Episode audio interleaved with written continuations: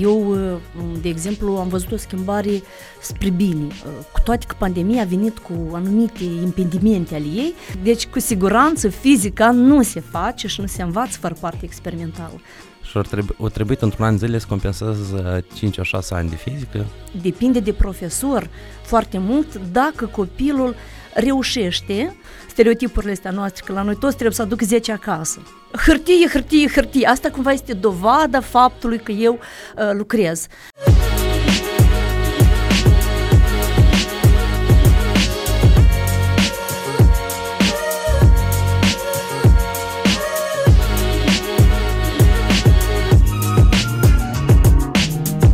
Uh, salut, dragi prieteni! Sunteți la podcast Treci la tablă cu Alex Leahu și astăzi am uh, ca invitat pe doamna Olga Balmuș.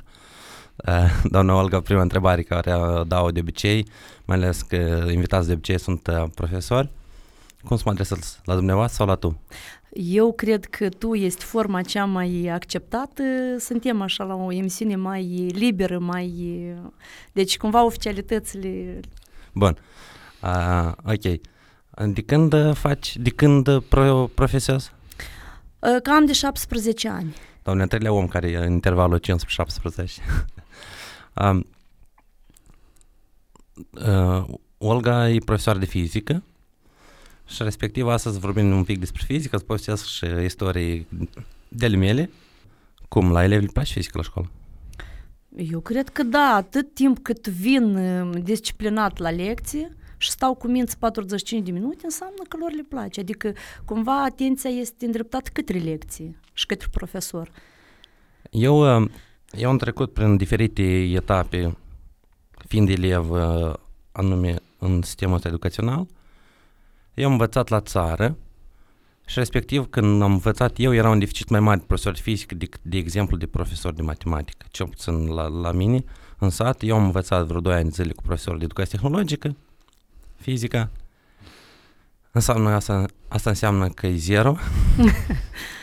După asta am învățat vreo câțiva ani, am învățat fizică cu directorul, dar era directorul și venea odată în secol la ore pentru că el avea întrebări administrative și putea să vină să-mi spună să învăț la pagina 17 până la pagina nu știu care.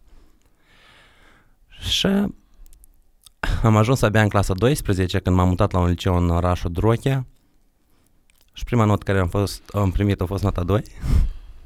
Uh, cred că profesor al fizic presupune că eu pentru a 11 am învățat ceva fizică. Uh-huh.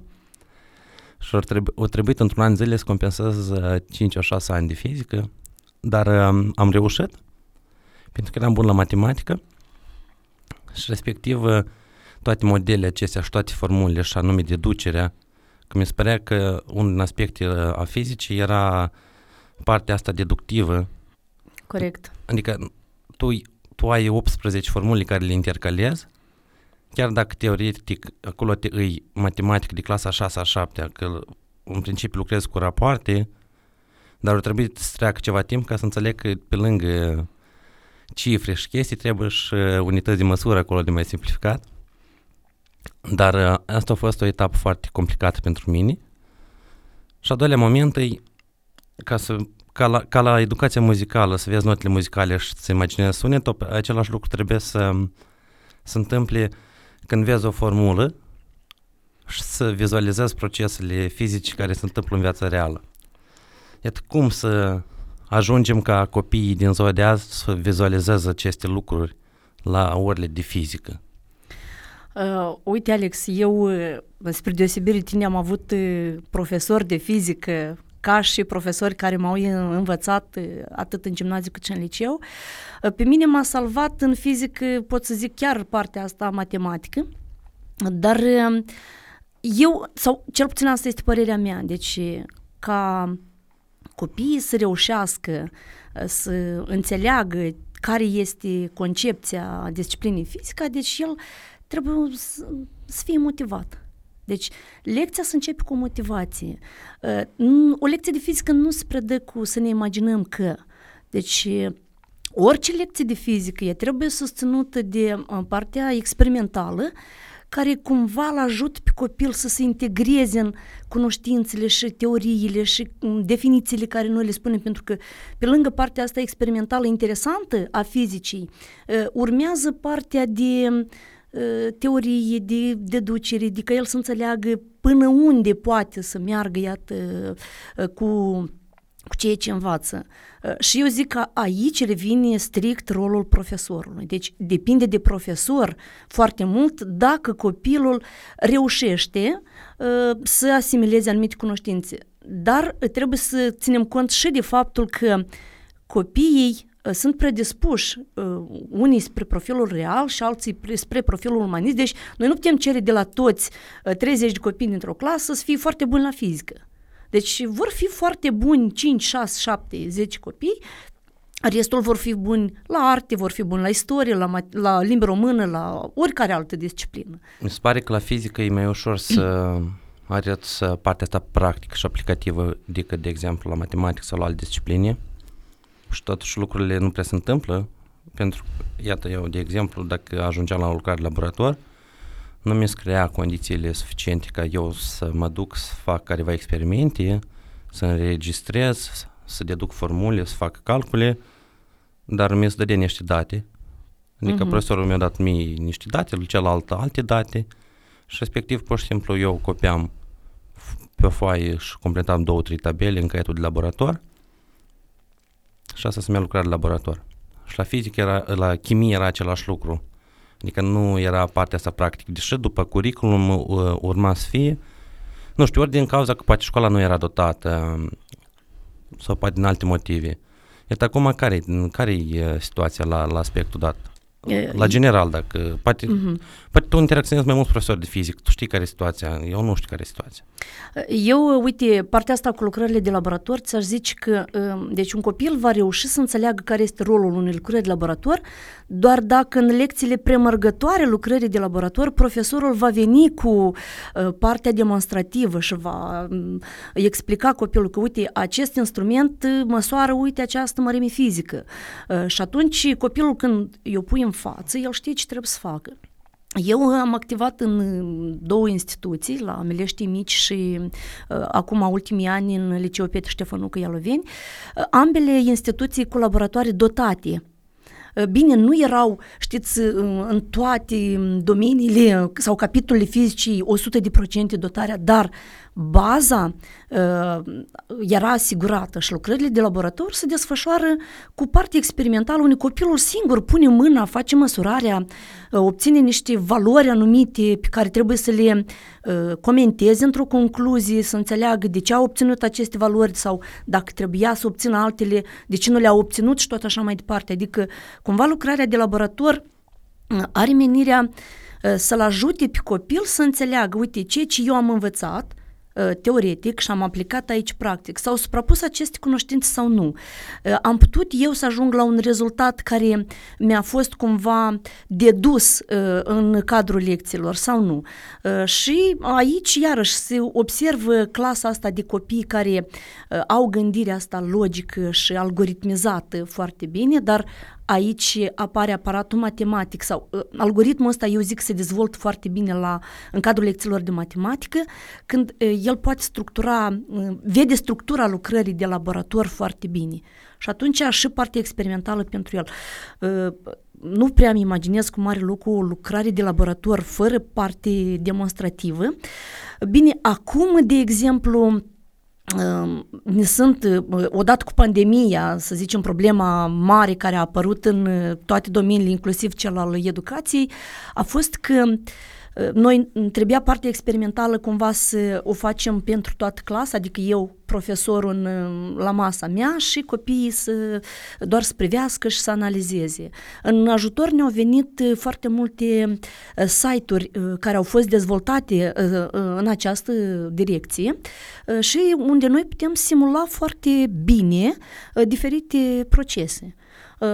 Ele sunt cu acces direct, adică nu trebuie să faci cont ceva, să te loghezi uh, și doar, uh, iată, în perioada de pandemie, chiar când eram în online, uh, lucrările de laborator, deci fiecare copil primea anumite sarcini ce trebuia să facă în aplicație, adică cumva datele tot erau separate.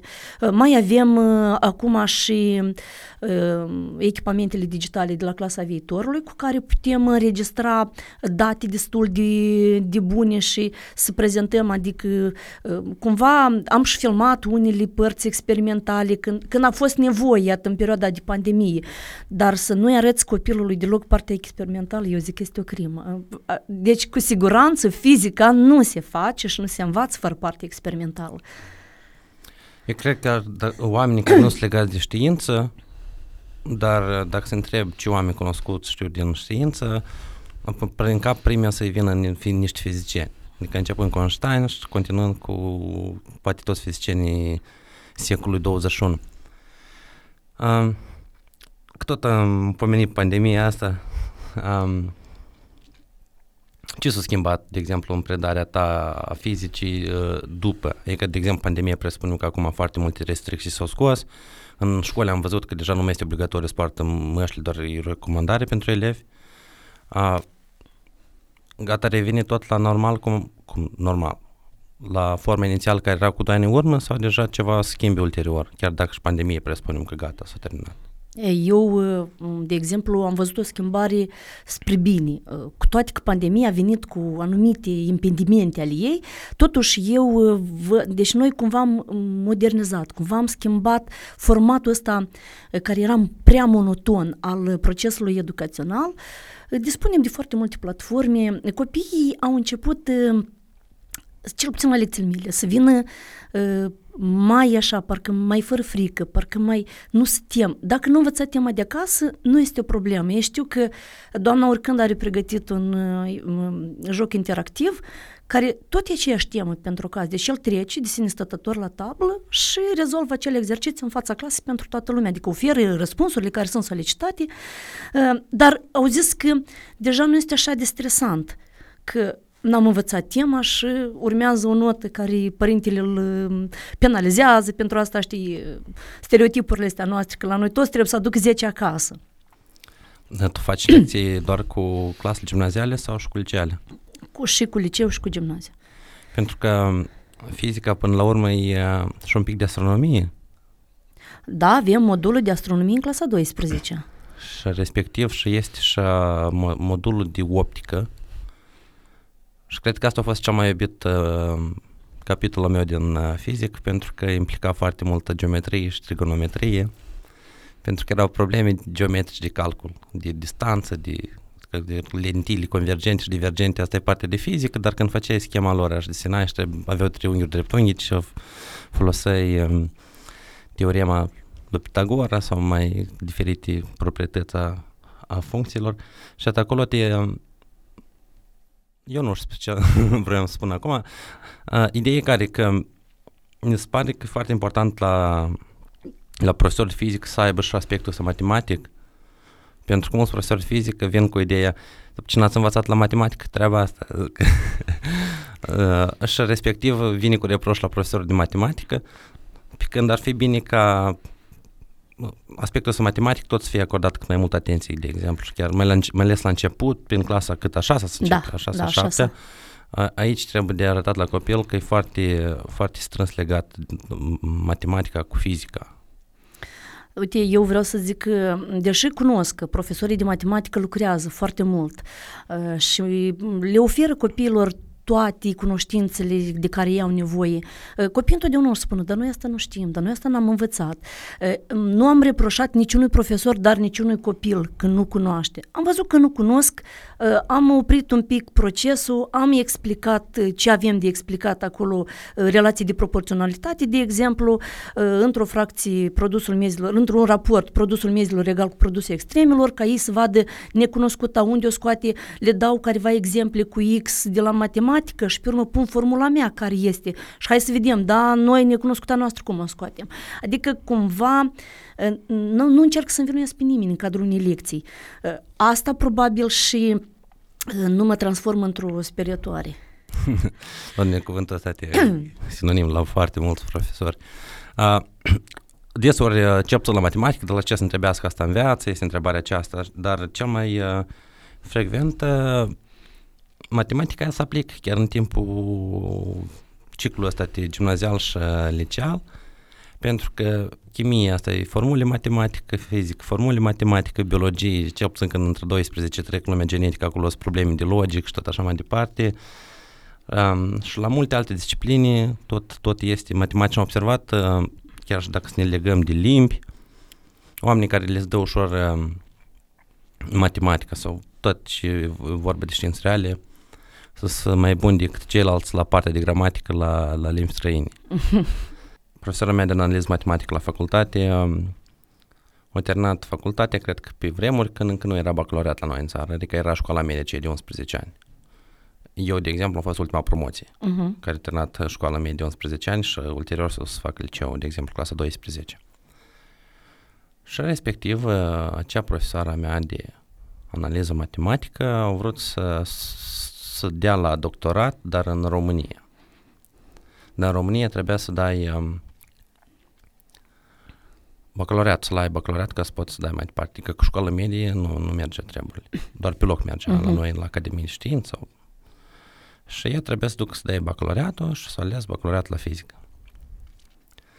Dar la fizică, cel puțin dacă știi analiză matematică, acolo te, te, spate în două metode de rezolvat permanent, pentru că derivate, integrale, acolo tot fizica superioară de viteză și de accelerație și de tot ce se învață nu la gimnaziu, dar la liceu, uh, pot fi rezolvate utilizând formulele, mai ales că e foarte multe aplicații la analiză matematică erau luate din fizică și acum știa tot chestia asta și um, o ținut examen de bacalaureat, dar au scris așa de mărunt ca să dai două soluții la probleme. Una care cu formule din fizică, care frumos, care se învață la școală și alta cu strict limbaj matematic, cu derivate și cu chestii gen dat și luat totuși 10.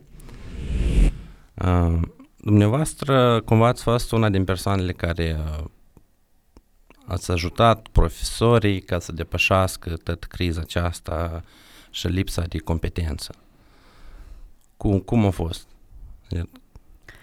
Uh, uite, probabil uh, am reușit să mă implic în procesul ăsta de, uh, hai să zic, ajutorare da, a colegilor de specialitate doar pentru că cunoșteam anumite platforme un pic mai înainte de, de pandemie. Într-o discuție de-a mea cu colega de la Phoi, Angela Riuleț, eu zic, măi, ce mai faci tu, cum îi mai motivezi tu pe ăștia care deloc nu vrea, dar nu vrea copilul și el îți spune, nie, doamna, nu trebuie fizica dumneavoastră, eu vin numai de atât, trebuie să fiu la școală, să nu mă duc, nu mă certe mama acasă. Și zice, Știu, Olea, da, e că, uite, eu folosesc, uite așa, niște platforme sub formă de joc și așa un pic mi-a crescut randamentul lecției. Ei, eu m-am auto-instruit, pentru că nu avea cine atunci să mă instruiască, ea mi-a dat doar linkul. Eu aveam competențe digitale așa, nu avansate, dar am intrat și am ieșit și am greșit, cred că de cel puțin 100 de ori, până am înțeles cum funcționează platforma, ă, care va fi rolul exercițiului, ce voi putea eu obține la sfârșit, ă, după care copiii au zis că da, de ce nu fac toți așa? Adică toți profesorii, de ce nu ne dau așa? A fost mai greu să explic acest lucru copilor decât orice altă teorie din fizică. Uh, Ă, cam mai târziu, când am ă, intrat în pandemie, cumva frica n-a fost foarte mare pentru mine, pentru că eu deja lucram cu Classroom, ă, știam ceva de Zoom, nu știam nimic de Meet, adică nu cunoșteam, dar primele, primele lecții în pandemie le-am făcut pe Cisco. Nu foarte greu mi-a fost, dar să zic că nici foarte ușor. După care am urmat uh, câteva ore de instruire cu Svetlana Cojocaru, care făcea uh, tutoriale pentru clasa viitorului. Uh, le-am urmărit absolut pe toate. Uh, mai întâi am fost elev în cadrul unor cursuri promovate de clasa viitorului uh, și probabil, uh, să zic, eu nu știu care a fost motivul pentru care eu am fost selectat ulterior ca și formator, dar presupun că calitatea temei efectuate pentru acasă a atras cumva atenția organizatorilor. Mi s-a propus, deci, rolul ăsta de formator Uh, întâi un pic am ezitat, am stat și mi-am analizat eu toate posibilitățile mele digitale, uh, pentru că urma să vin în fața unor profesori uh, și nu poți să arăți slab dacă tu ești, adică ca și la lecție, adică cumva eu când vin în fața unei lecții am practic toate aspectele pregătite. Copilul nu trebuie să te vadă slab, sau cel puțin eu nu permit ca copiii să mă vadă slab în anumite momente.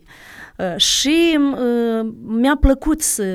N-a fost diferit, ca într-o clasă de copii. Deci am explicat de ce trebuie, cum trebuie, unde o să ne ajute nouă asta pe viitor. Și iată așa am format cam vreo opt grupe de profesori. Eu, eu ca tare de altă cumva părere, nu în sens că deci de că nu pot la mine matematica așa de mare și câteodată se întâmplă chiar real că să, să fie întrebări din partea la elevi ca eu să nu știu uh, răspunsul. Mai ales că matematica e, este de nivel educațional când o predai la școală, dar este de, deja de nivel științific pentru olimpici și chestii genul uh-huh. și acolo te, de obicei cerul și pământul și eu cumva încerc să duc la copii că sunt momente când uh, nici profesor nu o să știe bă, răspuns la toate întrebările, dar este ninea Google, el după să o să ducă acasă și o să cerceteze întrebarea dat și respectiv o să găsească răspuns și o să vină și o să-l aduc și ți Dar uh, câteodată pot să mai uh, încerc să încurajez copiii ca ei să caute, pentru că um, cumva plăcerea pe care o obțin ei când găsesc răspuns Răspunsul. la întrebare care nu găsești profesorul e mult mai mare. Și respectiv mulți, uh, mulți cumva își hrănesc tot uh, ego-ul dat și obțin o motivație în plus ca să învețe, de exemplu, specialitate matematică și presupun că așa e și, uh, și în altă parte. Uh, eu tot am avut ocazia să fac uh, cu un grup de profesori, dar așa mai, deja mai, mai după ce s-au alfabetizat toți, și respectiv eu nu știu cum voi să reușit, mie nu tare mi-a plăcut să, să alfabetizez profesorii. Mi se pare chestia asta trebuie să întâmple individual. Fiecare cumva trebuie să-și aibă grijă de competențele sale, nu cineva trebuie să le... Dar asta e viziunea mea. Poate nu toți au posibilitatea aceasta. Știți, știi, Alex, uite, foarte multă lume se teme de tehnologie eu de fiecare dată le spun că cumva și colegii, adică mă întreabă cum ții tu minte toate butoanele?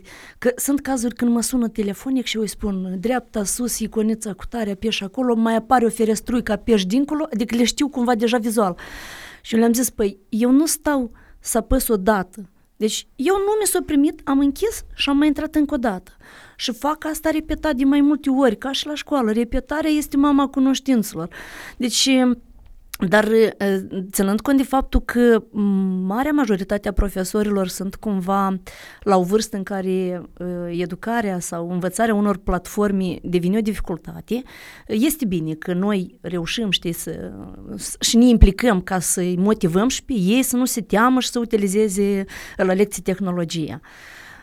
Mie, de exemplu, mi-a plăcut. Eu, ca și în sala de clasă, nu prea am văzut diferențe. Adică, sau cel puțin nu m-am temut că ceva nu o să primească. Am știut că trebuie să fiu doar pur și simplu foarte calmă uh, și să le ofer ori de câte ori întreabă unul și același lucru, eu să am uh, puterea și răbdare să răspund de fiecare dată tot atât de calm și uh, încă o dată să păresc motivația lor pentru, pentru aceste tehnologii.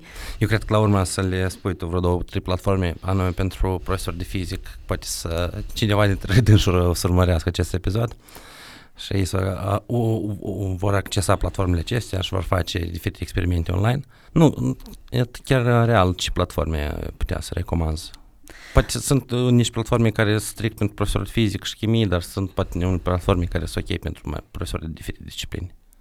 Uite, noi avem uh, mai multe uh, platforme de astea dedicate sau cu, uh, cu specialitate, da? Colegii deja le știu, noi le promovăm în grupurile noastre de, de profesori de fizică, cam în toate formările care le mai avem, fie pe comunitatea profesorilor ambasadori digital, mai avem grupul susținut și de domnul Bocancea de la Universitatea Tiraspol, adică cumva tot cu fiecare ocazie amintim că, uitați-vă, dacă dacă laboratorul nu permite un astfel de experiment, adică să-l realizați, vine platforma Colorado, de exemplu, avem FET Colorado, Vascac, dar sunt foarte multe.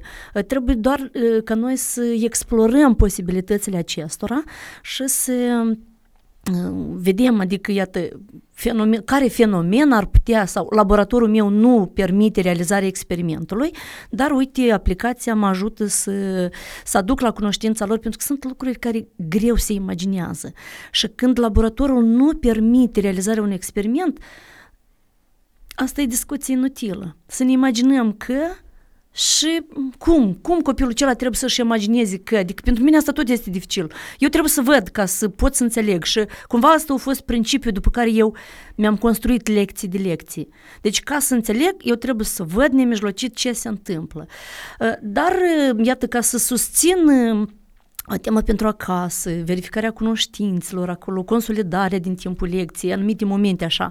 Folosesc Learning Apps, este o platformă cu jocuri, toată lumea zice, dar acolo se construiesc exerciții didactice destul de uh, complicate, adică depinde iarăși de maestria profesorului. Uh, mai avem WordWall, care la fel oferă foarte multe Canva, dar sunt multe, adică uh, fiecare trebuie să-și găsească două, trei platforme, adică ele sunt uh, impresionant de multe, dar noi nu trebuie pe toate să le uităm, că asta ar uh, obosi copilul foarte mult. Uh, două, trei suficient pentru o disciplină și atunci fiecare trebuie să-și găsească acele, acele platforme pe care le poate conduce mai bine și să le utilizeze. E bine, nu lecții de lecții, că nu e posibil la toate lecții să folosești platforme, uh, dar uh, două, trei ori pe săptămână, depinde, adică de numărul de ori iarăși. Um, tot am discutat cu mulți profesori despre educația STEAM deja cred că cei care ne urmăresc regulat, dar m-au înțeles ce asta. A, vreau să, să-mi spui tu cum crezi, e posibil în uh, cadrul modelului dat de 45 minute lecție de fizic să implementezi, ori trebuie ceva. Deci acum și o să urmează discuții despre ce nu-i uh-huh. bun. Adică uh-huh. ce nu ne ajunge, ce ar trebui de schimbat ca noi să putem să valorificăm uh, vizualizarea la ceea ce învățăm, de exemplu, copiii să vadă ce fac. Deci, că, iarăși, o opinie personală, 45 de minute pentru integrarea conceptului STEAM nu sunt suficiente. Probabil că doar în lecțiile perechi, iată cum avem la liceu, Uh, profilul real, umanist, uh, care, unde putem pune lecțiile perechi, adică cumva uh, și cadrul ăsta normativ permite lecțiile perechi, acolo da, se poate de, de integrat conceptul STEAM. În 45 de minute, păi STEAM, el are, știi, acronimul ăsta, el se descifrează, uh-huh. ori mergi în galop prin toate, și o să fie poate unul din clasă care va reuși să perceapă ce vreau eu să-i aduc la cunoștință lui sau care este scopul acestei activități și restul să meargă așa pe alături și o zic, bravo, și să ne bat din palme și zic, slav Domnului că s-a sfârșit lecția. Dar, în, de exemplu, în 90 de minute s-ar putea. Adică, iarăși, dar, doar să nu, dar produsul ăsta final care el trebuie să-l obțină, adică nu știu, rezultatul activității STEAM, el necesită timp. Deci, nu știu, într-o fi, la fizică, de exemplu, uh, să construiești un machet funcțional, ia un pic de timp. Mi se pare că toate lucrurile trebuie să se întâmple în afara orilor de program. Da. Ceea ce e un pic mai complicat pentru că copiii nici în timpul orilor nu tare au răbdare, nu mai spunem că ei să fac ceva adițional. Deja uh, trebuie să fii selectiv și să vină doar doritorii. Păi noi cumva și orele astea opționale sau cursurile opționale trebuie să le petrecem după alt format. Deci nu clasa în întregime să-și selecteze ora opțională, dar să fie așa, iată, eu de exemplu ca profesor de fizică pot să duc cursul de robotică, pot să duc cursul opțional, de exemplu, activități STEAM, nu știu, să zicem, da, după planul cadru. Dar la acest copilul știe că este posibilitatea asta, el să vină și să vadă, pentru că el o să vină și dacă lui nu-i place programarea la robotică, el o să zică, da, asta nu-i trebuie.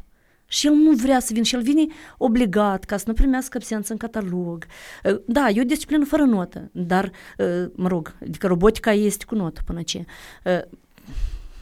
transformăm, adică ora opțională, de fapt, o aducem la același format ca și ora clasică uh, și copilul nu găsești partea aceea interesantă a orei opționale. Uh, totuși, iată, aici trebuie să produc o schimbare majoră.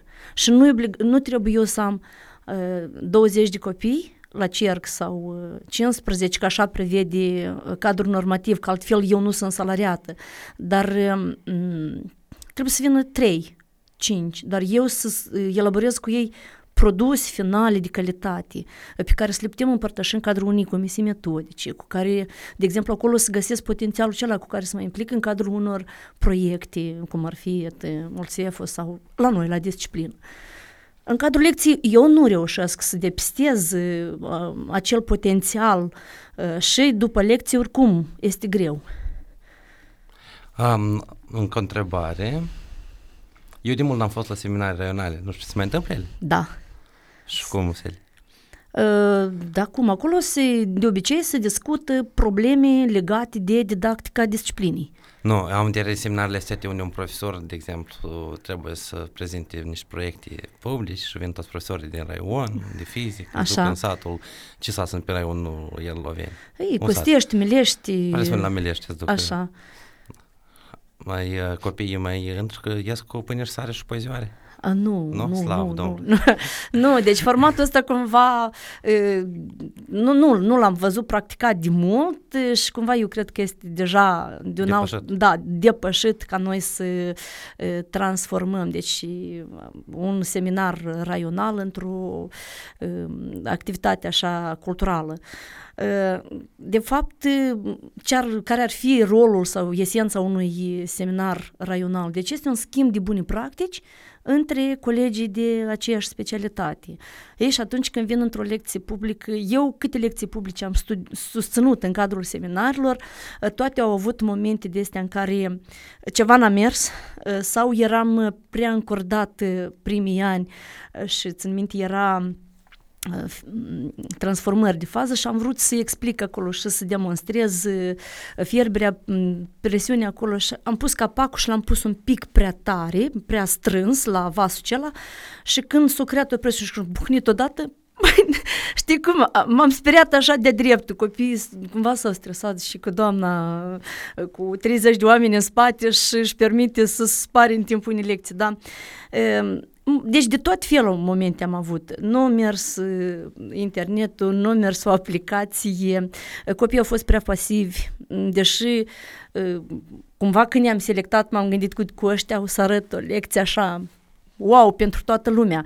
Bine, să realizează ele obiectivele care ți le propui, dar la sfârșit vrei să, adică acea experiență care o ai și o împărtășești, uh, să fie de folos celor care au participat. După care urmează un, uh, ca un așa, atelier de lucru, deci fiecare seminar raional el are o tematică care spune în discuție, lecțiile cumva uh, trebuie să fie corelate cu această tematică, după care atelierul de lucru vine să... unde noi discutăm, de fapt, toate aspectele ce țin de metodică disciplinii. Ce am observat că uh, vin numai profesori în principiu ultimul timp, foarte tare uh, ca clasa aceasta socială de oameni ne iubească să gesticulez. Da. adică, dragi uh, oameni care ne ascultă sau important cei care ne văd, asta din cauza că noi suntem profesori, da? Masa să mișcă, noi trebuie să explicăm, să arătăm. um, cred că ultima întrebare, nu vreau azi să, să ne reținem foarte, foarte mult, eu m-am gândit că întrebarea asta de acum încolo dat la orice profesor care se aici, așa că tu ești prima persoană care este întrebată. Dacă ai fi ministrul educației, spunem, hai uh-huh. să ne imaginăm. Da, să ne imaginăm că... Trei lucruri care le schimba precis.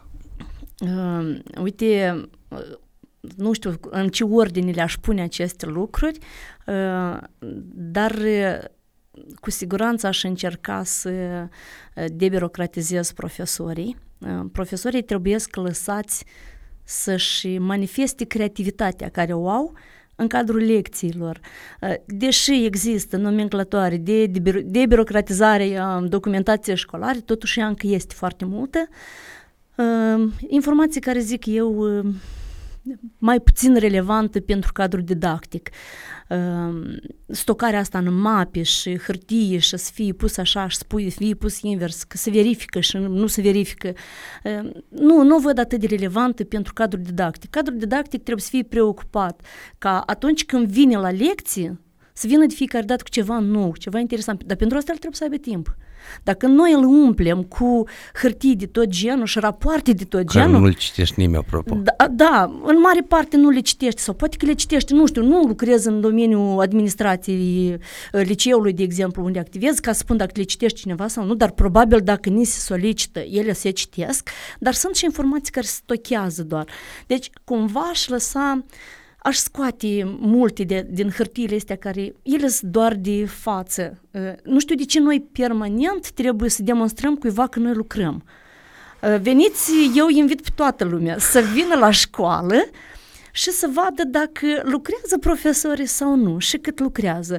Uh, cumva pe mine mă obosește aspectul ăsta că eu trebuie să demonstrez că eu am lucrat.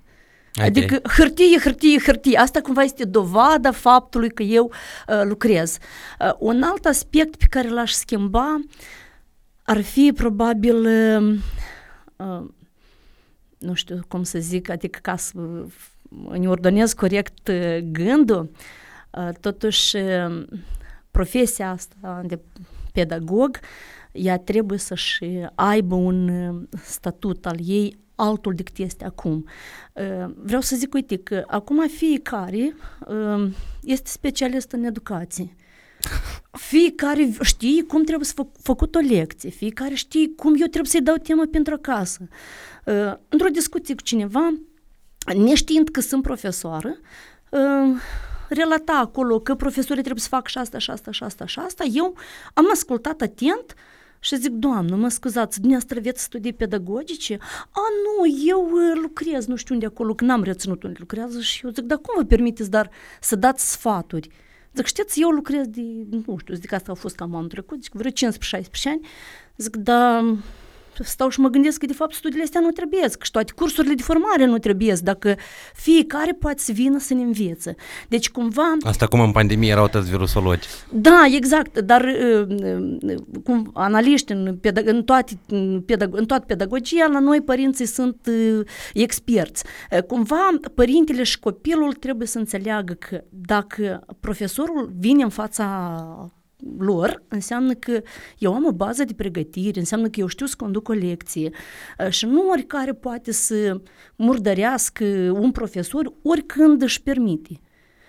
Uh, iată aici este un aspect care, la care încă trebuie să se lucreze prin acte normative uh, ca să fiecare trebuie să înțeleagă că avem drepturi, avem responsabilități și cumva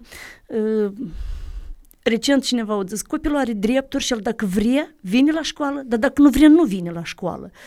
Eu am rămas puțin uimită, zic, poate trebuie să mai studiez niște uh, anumite acte normative sau cod de educație sau să mai văd eu uh, niște regulamente ale instituției, să văd unde este stipulat acest lucru, că eu știu că copilul cumva are dreptul la învățătură și este obligat să frecventeze școala. Adică Până cum... la 18 ani, apropo. Da, adică, dar cumva părintele așa m-a pus într-o situație dificilă în discuție, zic, da, frumos, ce să zic. Și atât toate nuanțele astea cumva îngreunează foarte mult profesia noastră. Și al treilea? Și al treilea ar fi, nu știu, poate aspectul ăsta cu cercurile și orele opționale să vină 2-3 copii la curs, dar cu ei să, să poată de... Schimb lumea. Da, corect, iată, cam, cam asta este ideea. Ca să nu fie obligatoriu, mai bine dai mai multe opțiuni și copilul să se ducă real pentru trei. Dacă să iei patru oameni acolo, eu cu patru oameni să lucrez. Dacă să iei doi cu doi, dacă să iei zece cu zece. Da, cumva așa. Și adică, până la urmă, dacă eu să reușesc să adun 20 de oameni, înseamnă că eu fac ceva interesant și copiii sunt motivați. Da, sau de exemplu, poate e patru, dar pe urmă ei povestesc la alții, bă, ce, nu mă că vorbește acolo despre asta, dar de fapt da. schimb, denumește altfel. Bun, dragi prieteni, mersi mult, sper că v-a plăcut și ați luat ceva util din podcastul nostru de astăzi. Eu, Alex, îți mulțumesc pentru invitație și să sperăm că ne mai întâlnim și în alte emisiuni. Da. La revedere. La revedere!